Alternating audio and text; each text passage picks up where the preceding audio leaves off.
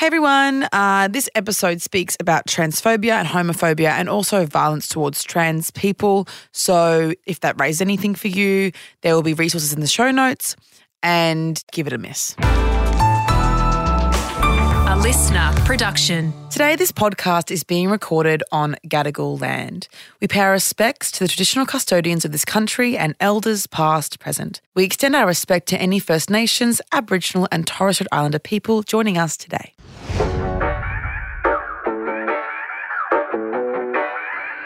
It's a lot, isn't it? Hi, everyone. This is uh, a guest that, I mean, I got endless excited responses to when I posted asking for questions. They are an incredible gender non-conforming online presence poet, writer, just activist icon that Lem lost her shit when we found I lost out. my shit. Yes, I freaking love this person. I've I'm not on Instagram a lot, but when that person came on Instagram, I fucking was on Instagram a lot because every single Yeah. thing that comes out of their mouth is like, Perfection. okay, I need to fucking take ten minutes and think about this. This Yes. is- this is, the type Mind-altering. of Yes. So we have the amazing Alok Vaid-Menon. And hello, gorgeous. How are you going? Hi, I'm so excited to be here. Hey, I'm so excited to have you. So, yeah, Kath, my best friend, cried when she heard everyone in my little um, boxes. You know, when you put a little you go questions for so and so. Most of them were just, I don't know what to say because they're so incredible and intelligent. And I, that's how I feel watching all of your content and listening to interviews you've done. I just feel that I come away from it and just feel so in like nourished from what you have to say. So I'm really excited to, to have a chat with you. I'm excited to be here, and I promise we can also take a piss at me too. Great, to That's awesome. Great, we love that. Let's not just be serious. So first of all, you're coming to Australia. I think your sh- your show's completely sold out. I feel like I want to plug them, but I. I feel as though they sold out. We sold out Sydney and one show in Melbourne, but the rest are still open. Great. Okay, so if you want tickets, get them. We'll put a link in the show notes. We'll be able to get tickets. Um, I'm sure everyone will want to see you after this. Um, so my, my listeners are kind of on a broad spectrum of their understanding of, I guess, different intersectional issues. I think we have people who have like teenagers who maybe are 17, 18. We have people who are, you know, maybe were a bit more conservative and then they find me on because I do mainstream TV a bit. So they find me there, then they kind of have their like minds change. And we also have people who are gender non-conforming and and are very, you know, understanding of how, how things that you would speak about, right? So I'd love to just have like even just like a base chat about your story. So you grew up in Texas, which obviously is not the most left-wing place in the world, not the most progressive place in the world. And as a non a gender non-conforming person of color, can we just speak about your experience there and kind of a quick summary of your journey to where you are now? Yeah, you know, it's like how to take 18 years of foundational trauma and put it in like a two minute soundbite. Yeah, sorry, like elevator pitch. It was it was homo on the range, Mm-hmm. really. Um, Mm. it was it was uh, unfortunately as someone committed to challenging all stereotypes, it's difficult because my hometown in Texas might confirm all the stereotypes that one might have around Texas. Right, So right, it was very Texas, Texas. Uh, I reckon y'all are so confused right now that you got a non-binary trans femme from College Station, Texas. But that was me, and you know, it was an exercise in having to justify my existence continually every single day. Every fund, everything about me was fundamentally wrong. Mm-hmm. From a very young age, I was to- I was told, not just implied, but told that I didn't belong. I mean, one of my first memories was someone telling me that I had dirt all over my body and that Oh I had to go and wash my hands to get the dirt off. So I went and I scrubbed my hands for an hour and a half in the oh. sink. And then my mom came in and was like, What are you doing? And I said, I'm dirty. And she said, What? Like, it's a kind of place where I was just made to feel miserable. And so from a young age, I had to grow up really quickly Yeah. because I was having to deal with so much racism and homophobia and didn't have the vocabulary of racism and homophobia. So when you're a young person, you think it's just because I'm wrong. And I had to grow up really quick. And from a young age, I started to dream one day I'm going to get out of here. And so I, I, I think maybe like at five years old, I, I schemed out the next 13 years of my life. I said, I'm going to try to fit in as much as I can. And I'm going to work really hard in school. And then I'm going to get a scholarship and I'm going to leave this town. And then when I finally did that, I was like awkward. Now I don't know how to how to like live the rest of my life. It felt like I was on stolen time because it was always about getting out. Um, yeah. And I, I just hate that I had to deal with that as a young person. And I hate that it really hasn't gotten better for trans young kids in Texas, where our state is still passing this horrible legislation against them. Yeah. What What's the most recent legislation they're passing against trans kids in Texas? Yeah. So the governor basically is telling the state to investigate supportive parents of trans kids for child abuse, which is Oh, despicable. So they're threatening to separate kids from their parents and put them into the foster care system because they're saying that these parents pose a danger to the kid. Then we're seeing the banning of LGBTQ topics in schools. Yes. We're seeing trans kids, of course, be policed out of sports, policed out of bathrooms and other facilities. We're seeing um, policies where teachers have to report to parents if their kids are challenging gender norms or questioning gender in their own life. We're seeing different words be banned from schools. We're seeing pride paraphernalia be banned. It's escalating. In fact, my book, Beyond the Gender Binary, was included in a list of 800 books that Texas legislatures were trying to ban from public Oh schools. And that Wow. really hit me quite deeply because I wrote that book about my experiences growing up in Texas for young people in states like Texas. And that's why they're trying to ban it, right? Like Yeah. it's because they know that when young people get access to comprehensive information about LGBTQ people, they understand that they're not the problem. It's the homophobia and the transphobia that's the problem. Yes, absolutely. So, how do you see a, a huge question that, speaking of American politics, that my followers asked was how do you see the experience of, of trans people in the US compared to the rest of the world? Yeah. Here's the thing. It's it's awful all across the world. Totally. There's nowhere that there's a utopia. the. Yeah, Yeah, sorry. there's really. I mean, everyone has their own local transphobia. Um, it's, it's Mm. Flavor. pretty bad everywhere. But what's unique about the US is it's escalated to legislation. Mm. And this should be a warning cry for everyone across the world is that it's being codified into law. So what we saw, like in Florida with the Don't Say Gay and Don't Say Trans bills, is like legislation that will punish and fire teachers for mentioning the existence of LGBTQ people, right? Mm. Like what we're actually seeing now is an attempt to legislate trans and non-binary people outside of public space. So the the cautionary tale the United States can show the rest of the world is if you don't challenge this cultural transphobia, it's gonna translate into legislative. Mm-hmm. And I think the next thing that is really important to understand in the context of the US is that we might project ourselves as an LGBTQ safe haven, but that's never been the case for trans people of color and especially black trans people. We have some of the highest rates of murder in the world in the United States, specifically targeting black trans people and black trans women. And that's what's often really frustrating when I'm performing to audiences across the world is people will be like, oh, in the US, you produce such amazing LGBTQ content. It must be great there. And I'm like, it's great if you're a white cis man. Yeah. But if you're a trans and gender nonconforming racialized person, you're still having to deal with lethal nexes of violence. Yeah. So, how was your experience online in comparison, online and also speaking and being in kind of these safe spaces, almost echo chambers, in comparison to your everyday existence where people don't know who you are? Just walking down the street, they don't know who you are, what you do. How do you find that? You know, it's really weird because living in a city like New York, I sometimes have fans approach me to say, like, I love your work or you moved me. But my initial bodily reaction is they're coming to physically attack me. Yeah, right. And so when I'm in public, I'm in guard mode because I'm harassed every single day. People throw trash at me, people take photos without my consent, people laugh mm-hmm. at me. Wow. People are talking about me like I'm not even there. People take out their cameras and film me and I'm constantly made into a spectacle, so I have to be hyper vigilant all the time, even in a city like New York. There's never been a single place in the world, and I've lived all across the world, where I felt safe. I've never I've never known that sensation. Safety is something I have to afford to myself internally. It's never been something that's been granted to me on the Yeah. outside.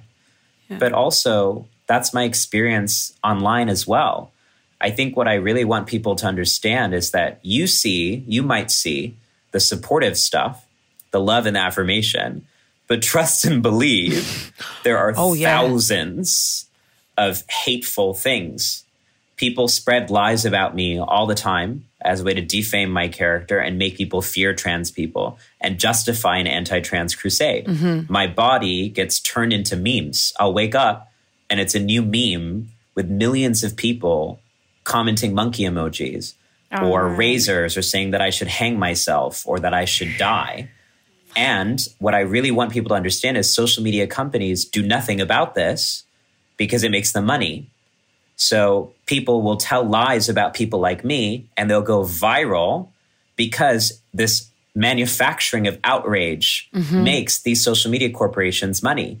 So the same companies that will say that they support LGBTQ people during Pride don't do anything when we point out the fact that our lives are being constantly threatened on these platforms, right? Yeah. So I think what has really been surreal for me is that even though I've had so much success in terms of my career and being able to reach people, so much love and affirmation and support that many gender nonconforming people have never experienced. And I'm so privileged for that.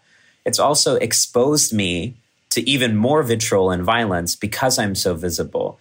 And that's the joy of being non-binary is I just want to teach the world it can be both at the same time. Yeah. It can be both the most thrilling and exciting thing in the world to sell out a venue and the most devastating to know that the minute I walk out on the street wearing that exact outfit I was wearing on stage, I could be killed. And to have to hold that yeah. in your nervous system, like how do you get your nervous system to relax when you're like, I'm safe, I'm good. No, I'm not. I'm safe, I'm good. What? It's Yeah. very confusing. And also the the safe is very extreme safe. It's very like a big warm hug. I imagine when you when you do feel completely, Yeah. it's it, it's like you'd been. I, I imagine it would feel almost like you've been running a marathon. You get to the end, you get a glass of water. Like you've like your whole life, you felt like you're just fighting against this, and you get into a space where you've sold out a venue to speak and be exactly who you are. And then you get your glass of water, and they're like, "Do it again, run again, like go go back to it." And you know, this is why actually I was so excited to come back to Australia because uh, my last tour in Australia actually was the first time I was physically assaulted in public. So I had actually given a keynote presentation in Melbourne in the middle of the day, and then I was taking the train, and some stranger punched me in the face, and no one on the tram What? did anything. And he said, "I'm okay with gay people, but you're too much." And it's my first time coming to Australia since that, and that's why I wanted to come back. I wanted to come back because I wanted to show the world you can't get rid of people like me. You can't disappear people like me. And not only that, I love you more than you are capable of hating me Yeah, because I understand why you're doing what you're doing even more than you do. I get it. You're threatened by me because you were taught from a young age that you had to compromise your individuality, that you had to fit into boxes and categories in order to be loved. And what I'm showing you is that I love myself for the very things that you feel shame within you. And it is easier to get rid of me than it is to reckon with that pain inside of yourself that you have committed an, a spiritual and emotional genocide against your authenticity and that I am a mirror for you. And so my return to Australia is to hold that mirror to this entire country and ask, are you willing to see yourself that actually people like me, there are many stories like that of other people in Australia today. How can we say that we're democratic nations with mm-hmm. equal rights when gender nonconforming people live in existential terror every day? How can we believe that trans and non binary people are the threat whenever our physical safety is called into question every single day? So that's why I think this trip is really personal for me, is because that moment crystallized that dynamic we were speaking about of getting a standing ovation, actually, of hundreds of people saying to me, Thank you so much for being here, but no one asking me how I was getting home. yeah, And that's the pain of being a public figure while also being gender nonconforming is people assume that I'm safer than I am. Yes. People assume that things are easier than they are Mm-hmm. when they're not. How do you have an experience? First of all, I'm so sorry that happened to you uh, at all. That's horrendous, um, but unfortunately not that surprising. Australia is quite a conservative place uh, at times. But how do you have, because you speak with such compassion, and I feel like you harness your anger and turn that into compassion and understanding. But how do you have something like that happen and not lose your fucking mind? Shout out to therapy. Yeah, I mean, yeah, true. You know? Yeah, Jesus. Um, you know, I wasn't in therapy at the time. I was in my early 20s. Forgive me, I didn't understand. And Yeah. now, now Yeah. as a peak millennial cringe, I hold the like the club membership to millennial cringe as like a 30 something year old healing my inner child. Like, mm. I get it now. Is, you know, trauma is not what happened to us on the outside. Trauma is what happens to us on the inside, the psychological wound from what happened to us. And I didn't even realize that I had trauma from that incident until years later when I was like, because at that time when you're in fight or flight, you're just kind of like, okay, I have to go to the next gig. Like, oh my gosh, that was really horrible, but I don't really have time to process that. And you put it on the shelf. And then it materializes as like a sense of you're losing memory. You're mm. experiencing physical symptoms in your body that you don't know where they came from. And all the doctors are like, you look great. You don't trust people. You find it difficult to go outside because the entire world becomes your trigger when you're gender mm. nonconforming. Mm. Being in public space means people will scrutinize you. I can't, uh, social isolation, I was used to that. Quarantining, I was used to that because that's what I have to do some days when I'm afraid of being gawked at or laughed at or insulted or poked or prodded. And so I went to therapy with all of this and I was expecting that I would feel rage, and I did. But pretty soon that became compassion.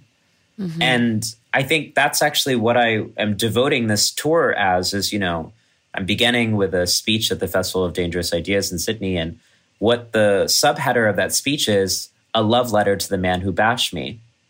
And what I'm trying to devote this tour to is to loving homophobic and transphobic people because they don't love themselves. Imagine you could spend your day at a picnic playing Mario Kart, crocheting, learning a new language. And instead, you're going to send vitriol to trans and non binary people. My mum says go get That a hobby and garden. My mum always goes, they should go Yeah. and just fucking garden, honestly. Go clean your pool, is what she says.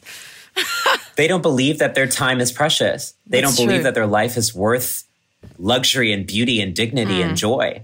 Ultimately, that says much more about them than it says about me. It's an interchangeable object because ultimately they cannot reckon with their own life and their own misery and their own anguish and their own torment. So all of these acts of violence are elaborate pleas for help.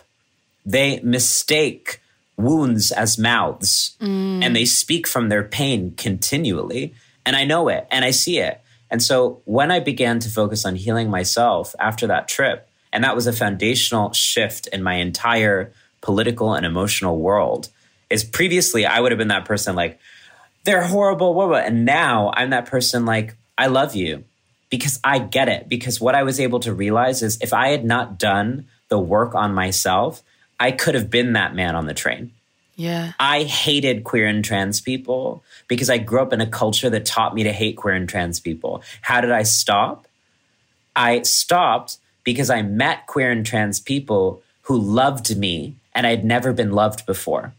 What what my straight family taught me love was was be small, invisibilize yourself, cater to other people's whims, fantasies, and desires. Don't express who you want to be. What queer people taught me is I'm here to witness your perpetual becoming. You can figure it out with me. And when I had queer people love me like that, it unlocked authenticity. And then it became a kind of chain reaction. And I want to bring that love to the world because I think queer love saved my life. Yeah. And everything I do is from that kernel of wanting to teach the world that love is about being yourself, not betraying it.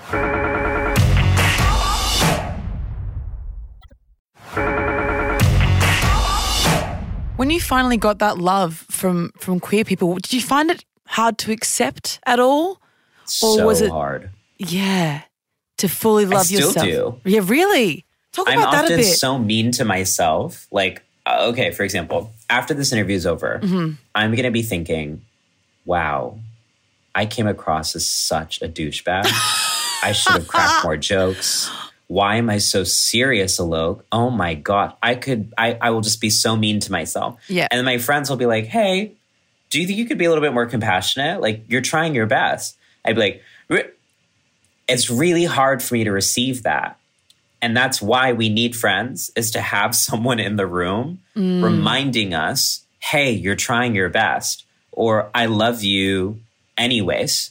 And it's not about what you're doing. It's never been about what you're doing or how well you do it. It's about who you are and how you show up. Yeah. and that matters more. And it's really difficult. I flinch. Yeah. i'm like. Yeah, ew. It's important to have friends as well that you can say that you feel like shit to. Like, do you, how do you how do you choose who becomes your close friend? Because you're a very considered, intelligent person. So I imagine you have quite pre-established boundaries with friends, or do you not because you because you want to love everyone and you're so compassionate? Abby is out here with the hot questions. Okay. yeah, you know, I my astrological sign is Cancer, so Right. Mm-hmm. I'm peak water sign vibes here, and my response is about to be the most water sign thing probably ever articulated Hit in me. the airwaves. I love everyone in the entire world so hard it brings me so much pain and sadness. Yeah. Okay. I So cancer. That was love so- living in the city. So cancer, right? I love living in New York City because I get to just sit on the train, sit on the park bench, and I just see everyone. And I'm like, I love you all so much. Like, you're trying so hard to live in a world that is so mean and cruel, and I'm mm. rooting for you. Mm. And sometimes I even just shout it at strangers. Like, I'm like, you're amazing, and I am so proud of you. And they're looking like, whoa. I just feel so much love. And then very few people are able to receive it, to your point before. Yeah. And what I've had to really learn is like, I cannot convince people to receive love. So that means I'm going to repel the people who are not ready for it, and I'm going to magnetize the people who are. And what I've done in my life is I've magnetized people who are committed to vulnerability, who are committed to love, who are committed to communication, who are committed to oversharing, who are mm. committed Yeah. to slumber parties as a lifestyle. Yeah. And those are my best friends. Can I actually ask? Like, I was wondering when you were talking about authenticity as well. So, I'm queer and I'm from Jordan in the Middle East. And just recently, I've been actually, as a result of coming on Abby's show too, been thinking about being a bit more public on Instagram. And when I did talk to my parents, they lost their fucking shit. That was like a week ago. Like, no one needs to know. You need to just, you know, do what you want to do, but just kind of hide. And when I spoke to my therapist, also in therapy, she, she told me, you need to live your authentic self. That's what you're doing. That's what you're seeking. That's what you're searching. And I think that's what a lot of people who don't conform, let's say, with the current um, norms feel is that they can't be authentic. And that's the real struggle. So, coming from a collectivist background, I think we might share that. There's this thing where you need to be living as an extension of the other. You need to be, you know, if I'm your mom and you're my daughter, then you need to be, you're also representing me Right. with whatever you're mm. doing. Right. And cutting that tie is really difficult because you're like, mm. I want to be my mm-hmm. authentic self, but it's in direct contradiction with how you brought me up. Mm. So, my question to you mm-hmm. is how do you balance or how did you manage to kind of potentially still live within this collectivist environment that you grew up in and retain that pride that that comes with the collective culture and some of the great things that come with collectivist cultures but also kind of diverge into the queer space let's say yeah be able to to to manage that without losing your identity without you know uh, what I what I got termed westernized, you know, like oh she's Right. she's gone with them now. She's an individualistic person Right, who right, doesn't really care, who's selfish. So how I know it's like freaking five minutes for me asking that question. How do you balance between collectivism and maintaining authenticity that puts you on the individual like spectrum, let's say? Yeah, you know, I talk to my mom on the phone every day. So shout out to collectivism. My mom knows more about what I'm doing in a day than anyone else. We are mm. best friends. and I am so close with my family. I want us to rewrite the narrative. What our parents often say is a contradiction of their love. I actually want to rewrite as a confirmation of their love. The courage that my parents demonstrated as immigrants, the ability to maintain dignity in the face of relentless racism, to transmit history and culture and knowledge despite my vociferous discontent. When my parents would speak to me in our local languages growing up, I'd say, I don't want to hear it. I want to be like these other people. My parents loving me even when I hated them because they were an emblem of everything I was embarrassed about and still clothing my ass and feeding me rice balls in my own face. That taught me that I was worth fighting for. And that showed me that I had worth. And that's the worthiness that brought me to my queerness. Mm. So actually, queerness is seen as a departure from our brownness or from our collectivism, but I want us to actually say it's a return to. And that's where we have to talk about colonization and imperialism. Mm. What so many people are mistaking as culture is really the byproduct of colonization and imperialism. Yeah. When we look at our actual histories as racialized people, we have deep traditions of respect for gender fluidity and for sexual fluidity. But that was demonized by European conquest, made to feel like we were backwards and rogue. And so people were indoctrinated into a version of their culture by the colonists and the imperialists. I mean, where I'm from in India, we had sodomy legislation on the books that came from the British. That's true. That actually yeah. the first criminalizing of trans people was under British ordinances and laws. When in fact we had had deep traditions, and right, I don't want to romanticize or glorify this because there's always been homophobia and transphobia, like we said, everywhere. But it became accelerated and enabled and enhanced by the West. So what I started to do with my own family is I'd say, okay, you say that I'm no longer proud about being Indian. Let's talk about history. And I learned my own history. And I learned the words that had always existed for people in my own culture. And I decolonized the vocabulary around queerness so that when I spoke to them, they could understand, oh, wait, this comes from that place. That actually you're not departing us. One of my best performances ever was in my hometown village in Kerala, where my dad's family is from. And my grandmother, who I called my Achuma, was at the show. I was mortified. Imagine, like, my entire front row was all of my family elders and like the family matriarch. All and here I am, like in a dress on stage, like making lewd jokes. Like, how am I supposed to recover from that? I'm mortified. And then after the show, my Achuma came up to me and she put her palm on my face and she said, I didn't understand a single thing that you said, but I heard the word of God in you. And that's all it is. My grandfather, all of these elders in my family, after the fight, could see the clarity and the confidence with which I spoke in my queerness and were able to see that's the same thing that I was afraid of you losing. And there's a reason, right? That behind every anti racist, decolonial struggle, it's queer, trans, and feminists on the front lines. That's the embarrassing part. It's often us who are fighting for our whole people, and we get unreciprocated love when they tell us that we're glorifying Western individualism. Like, please. So what what would you say? I mean, parental relationships are difficult enough without adding in yeah. queerness and and and and race and culture. What advice do you have people who are terrified of coming out and terrified of of really living that authenticity because they know for certain their family will not want anything to do with them?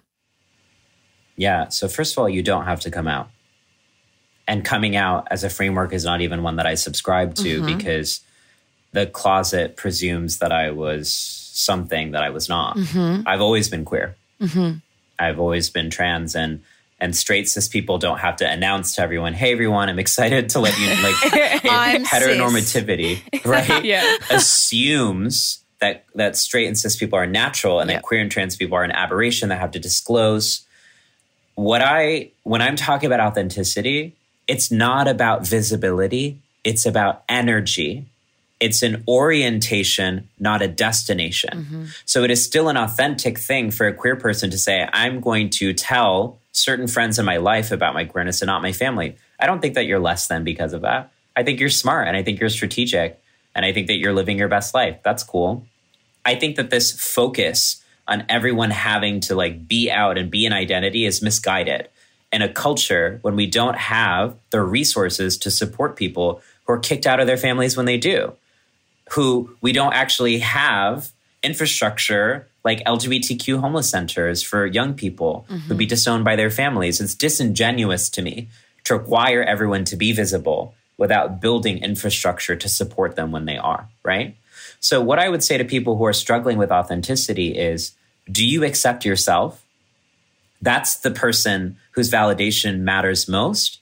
And that's the hardest validation to get. Yeah. And most queer stories we hear, it's about my parents didn't accept me, my culture didn't accept me, religion didn't accept me. And I'm like, okay, yeah, yeah, yeah. But did you accept you?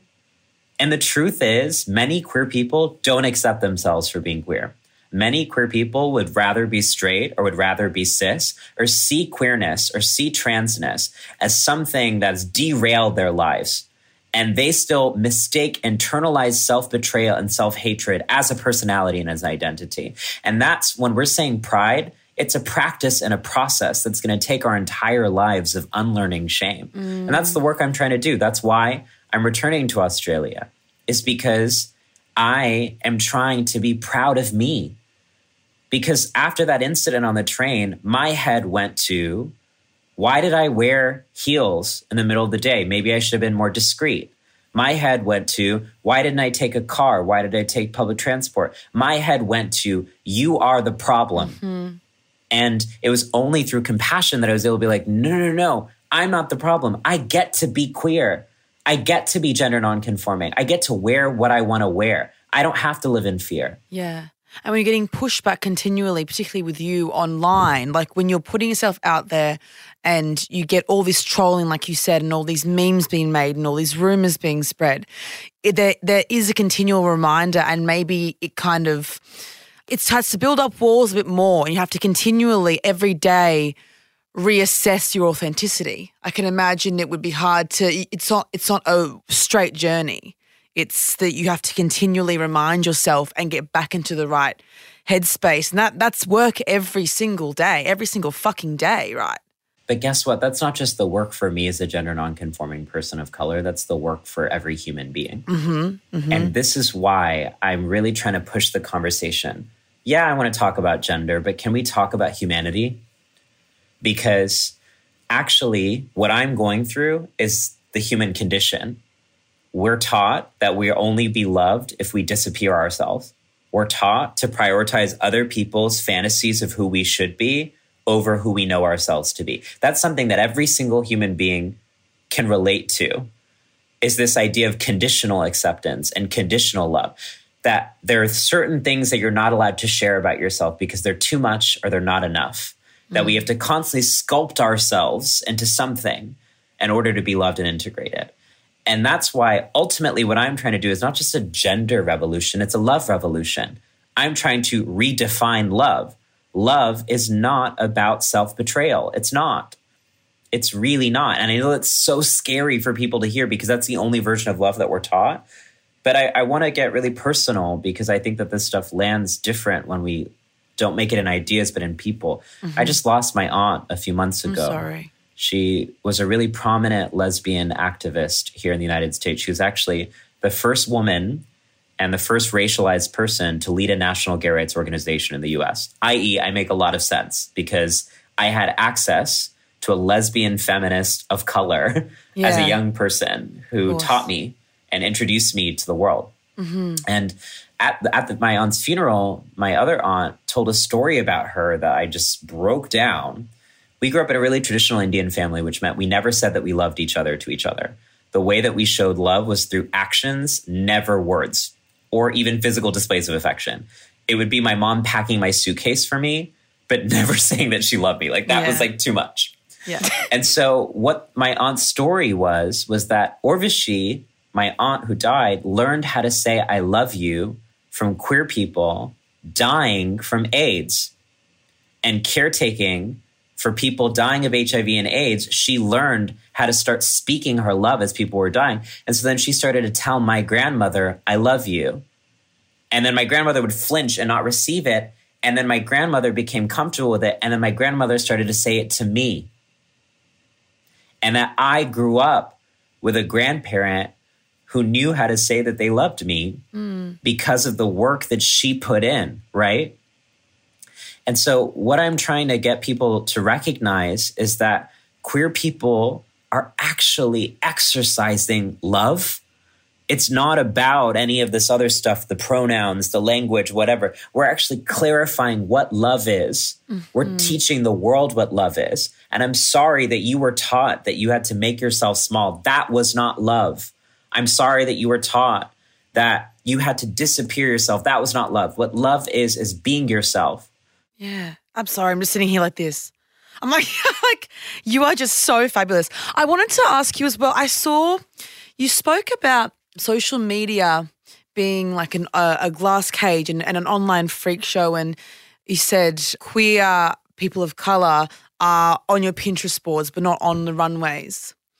And I wondered, how do you think social media and that kind of freak show, uh, as you, as you put it, has affected the reality at, offline for trans people? Do you think it's obvious it's added visibility, and there are probably trans kids and trans actually adults who have been able to feel that that queer love through social media that you were speaking about before that's so important. But how do you think that kind of yeah, the freak show element changes the way that people who aren't so loving and, and are that stereotypical Texan town, as you're talking about before, that you're from, how do you think Yeah. that's affected the way they see trans people and then the experience for trans people? So I think the first thing we have to really name is that when we're speaking about visibility of LGBTQ people in media, we're often talking about LGBTQ content creators. But mm-hmm. the truth is, the most media is produced by straight cis conservatives about LGBTQ people. That is the number one media produced around LGBTQ people. So actually, misinformation and disinformation, which is the deliberate lies that are spread around trans people in countries like the United States. We have the data to show how that leads to this anti trans legislation because people read about it online. Yep. So I think the first thing is when people are saying this community is just so visible, mm, what we need to make visible is all the people who are not us speaking about us. You're hearing other people's projections and insecurities, not our realities. Because what that's led to is people thinking that we're just self indulgent snowflakes whose biggest issues are being misgendered. I cannot walk outside without fear of physical brutality. And you have the caucasity to tell me that I'm being self indulgent. Imagine having to live your entire life orchestrating every single decision around the looming presence of physical violence. Every single decision. Yeah. What plane, whatever I'm going to stay on a plane, what I wear on the plane, if I'm going to get groped by a TSA officer. Every single place that I go, my body is infringed upon. I'm here in New York Fashion Week. On social media, it looks amazing. People are looking at the photos saying, wow, Alok, your outfits are gorgeous. Can I be honest with you? When I'm taking these portraits in New York City, dozens of people are laughing at me. Dozens of people are taking out their cameras, filming me, taking photos. I don't know where those photos and videos are going. Then I go to these functions, people start touching me, saying, Oh my God, like, wow, do you, why do you keep your body here? Like I'm a, a fucking petting zoo, right? So, what an image does is only show you the tip of the iceberg. And what I'm trying to do with my art form is to be three dimensional and complex. Yes, I am fabulous.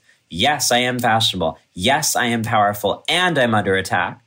Mm-hmm. So every time you consume content by queer creators, I want you to understand the economy that surrounds us, knowing that we're going to get hate mail, right? Like when I work with brands, they're often shocked when we get hate mail. And I'm Yes. like, this should actually be part of the collaboration. You should understand that it's your job. I'm at work and I'm being harassed at work. That's what we need to start framing this as. I'm being harassed at work and you're watching willfully as people harass me and you're acting shocked about it. Yes. And then I think the reason that I talked about social media as a glass cage is because what I really want people to really be honest with yourselves is you follow Alok on social media, but where are the Aloks in your own community? Where are the Aloks on your subway trains? Where are the Aloks in your friend groups? We're not there often. And it's not that we don't exist, it's that you willfully do not see us. You integrate us. I'm often called the first. And do you realize how gross that is? There have been people like me for hundreds of years. There will be people like me for hundreds of years. You just willfully do not see us. So, what people need to understand is that social media is an invitation to a real life practice of destroying the gender binary in your own life. Why do you not have spaces in your own life for people to challenge gender norms? Mm. Are you thinking about creating safe spaces for the people in your own life who are non binary and trans? So how do you do? Do you think that that element makes people? I don't know. I don't, not desensitized, but do you think? Yeah, I guess desensitized to all of the pain that you go through. I guess unaware because it does have a shiny coat on it. Yes, it does. And once again, I really want to ask our audiences, and I trust that our audiences can do this because I like you, Abby. So I'm just presuming and proje- projecting Yes. that I would like a lot of the people listening. I think you would. I think you hold, would. You can hold both. I'm not saying, hey, everyone, gender nonconforming people are under attack. I don't want to define us by our violence. Mm-hmm. That's boring. It's not like every single day I'm like, oh my gosh, tragedy. I mean, yes, I'm a cancer, so yes, every day Mm. I I'm mean, saying that. Okay, everything, sorry, yeah, full yeah, yeah, disclosure. yeah. I am coming out as tragic. but Okay. Episode title done. Yeah. also amidst that tragedy i'm also cracking jokes i'm also chilling i'm also relaxing i'm Having a also, joyful it's life. both and Yeah. but i think that what my frustration with social media is is it functions on what i call the tragedy triumph binary Oh, where yes. the only way that we accrue value is our glow up or our breakdown but Mm. not our actual everyday boringness and ordinariness. And I think that trans people only matter to the world as content.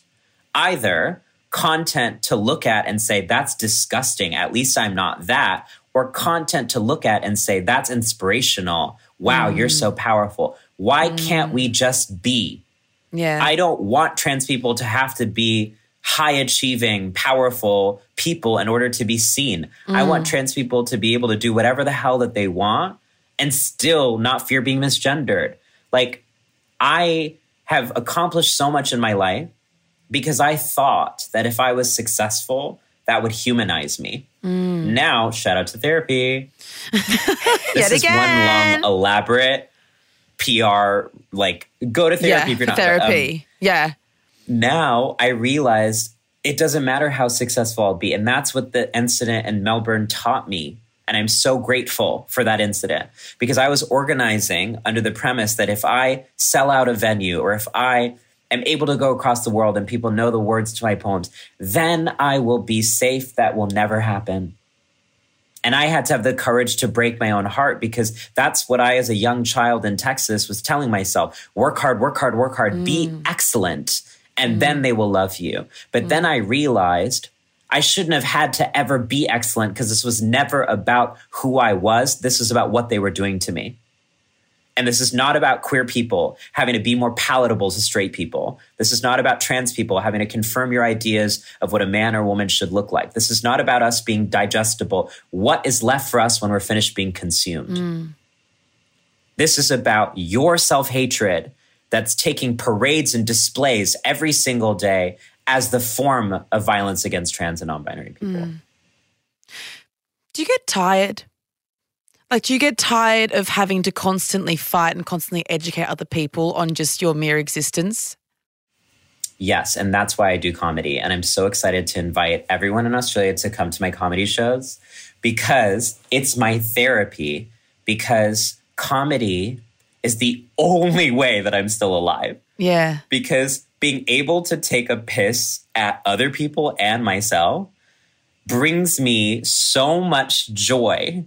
I can't even. Like, my joke that I make on stage is that we need to protect jokes from men in pants because jokes are too innocent. They need to be shielded from the predatory and delinquent interests of men in pants. People have been taught that humor is just misogyny. You can dress up your misogyny and call it comedy. That's Yeah. not comedy. Comedy for me begins with oppressed people, begins with women, begins with trans and queer people who are like, how do I, despite everything that the patriarchy has taught me to hate about myself, still have a fucking good time?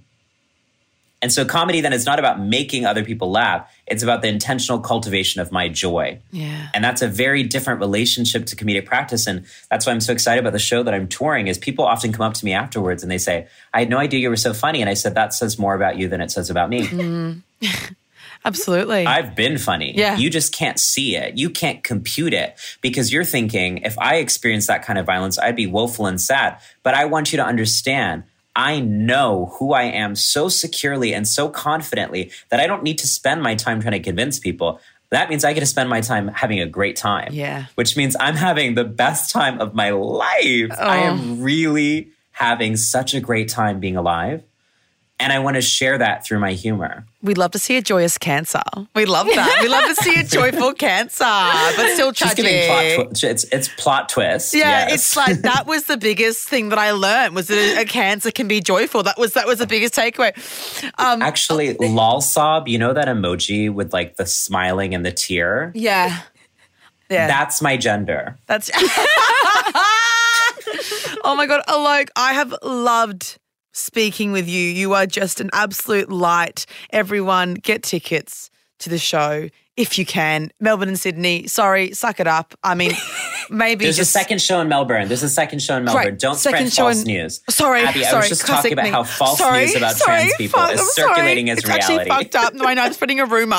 I've started a rumor that no one gets tickets, and I've, I've ruined ticket sales. But thank you so much, Alok. I'm gonna be I'm gonna be there on stage at my second show, being like, no one is here specifically because of Abby, Abby. and your mentions are gonna be on fire. Oh my god, I actually will get fucking destroyed. My best friend would kill me. she they would kill me. Well, they're shit, they but they would, but they just wanted to scrape my head off. I think they're actually going to your show.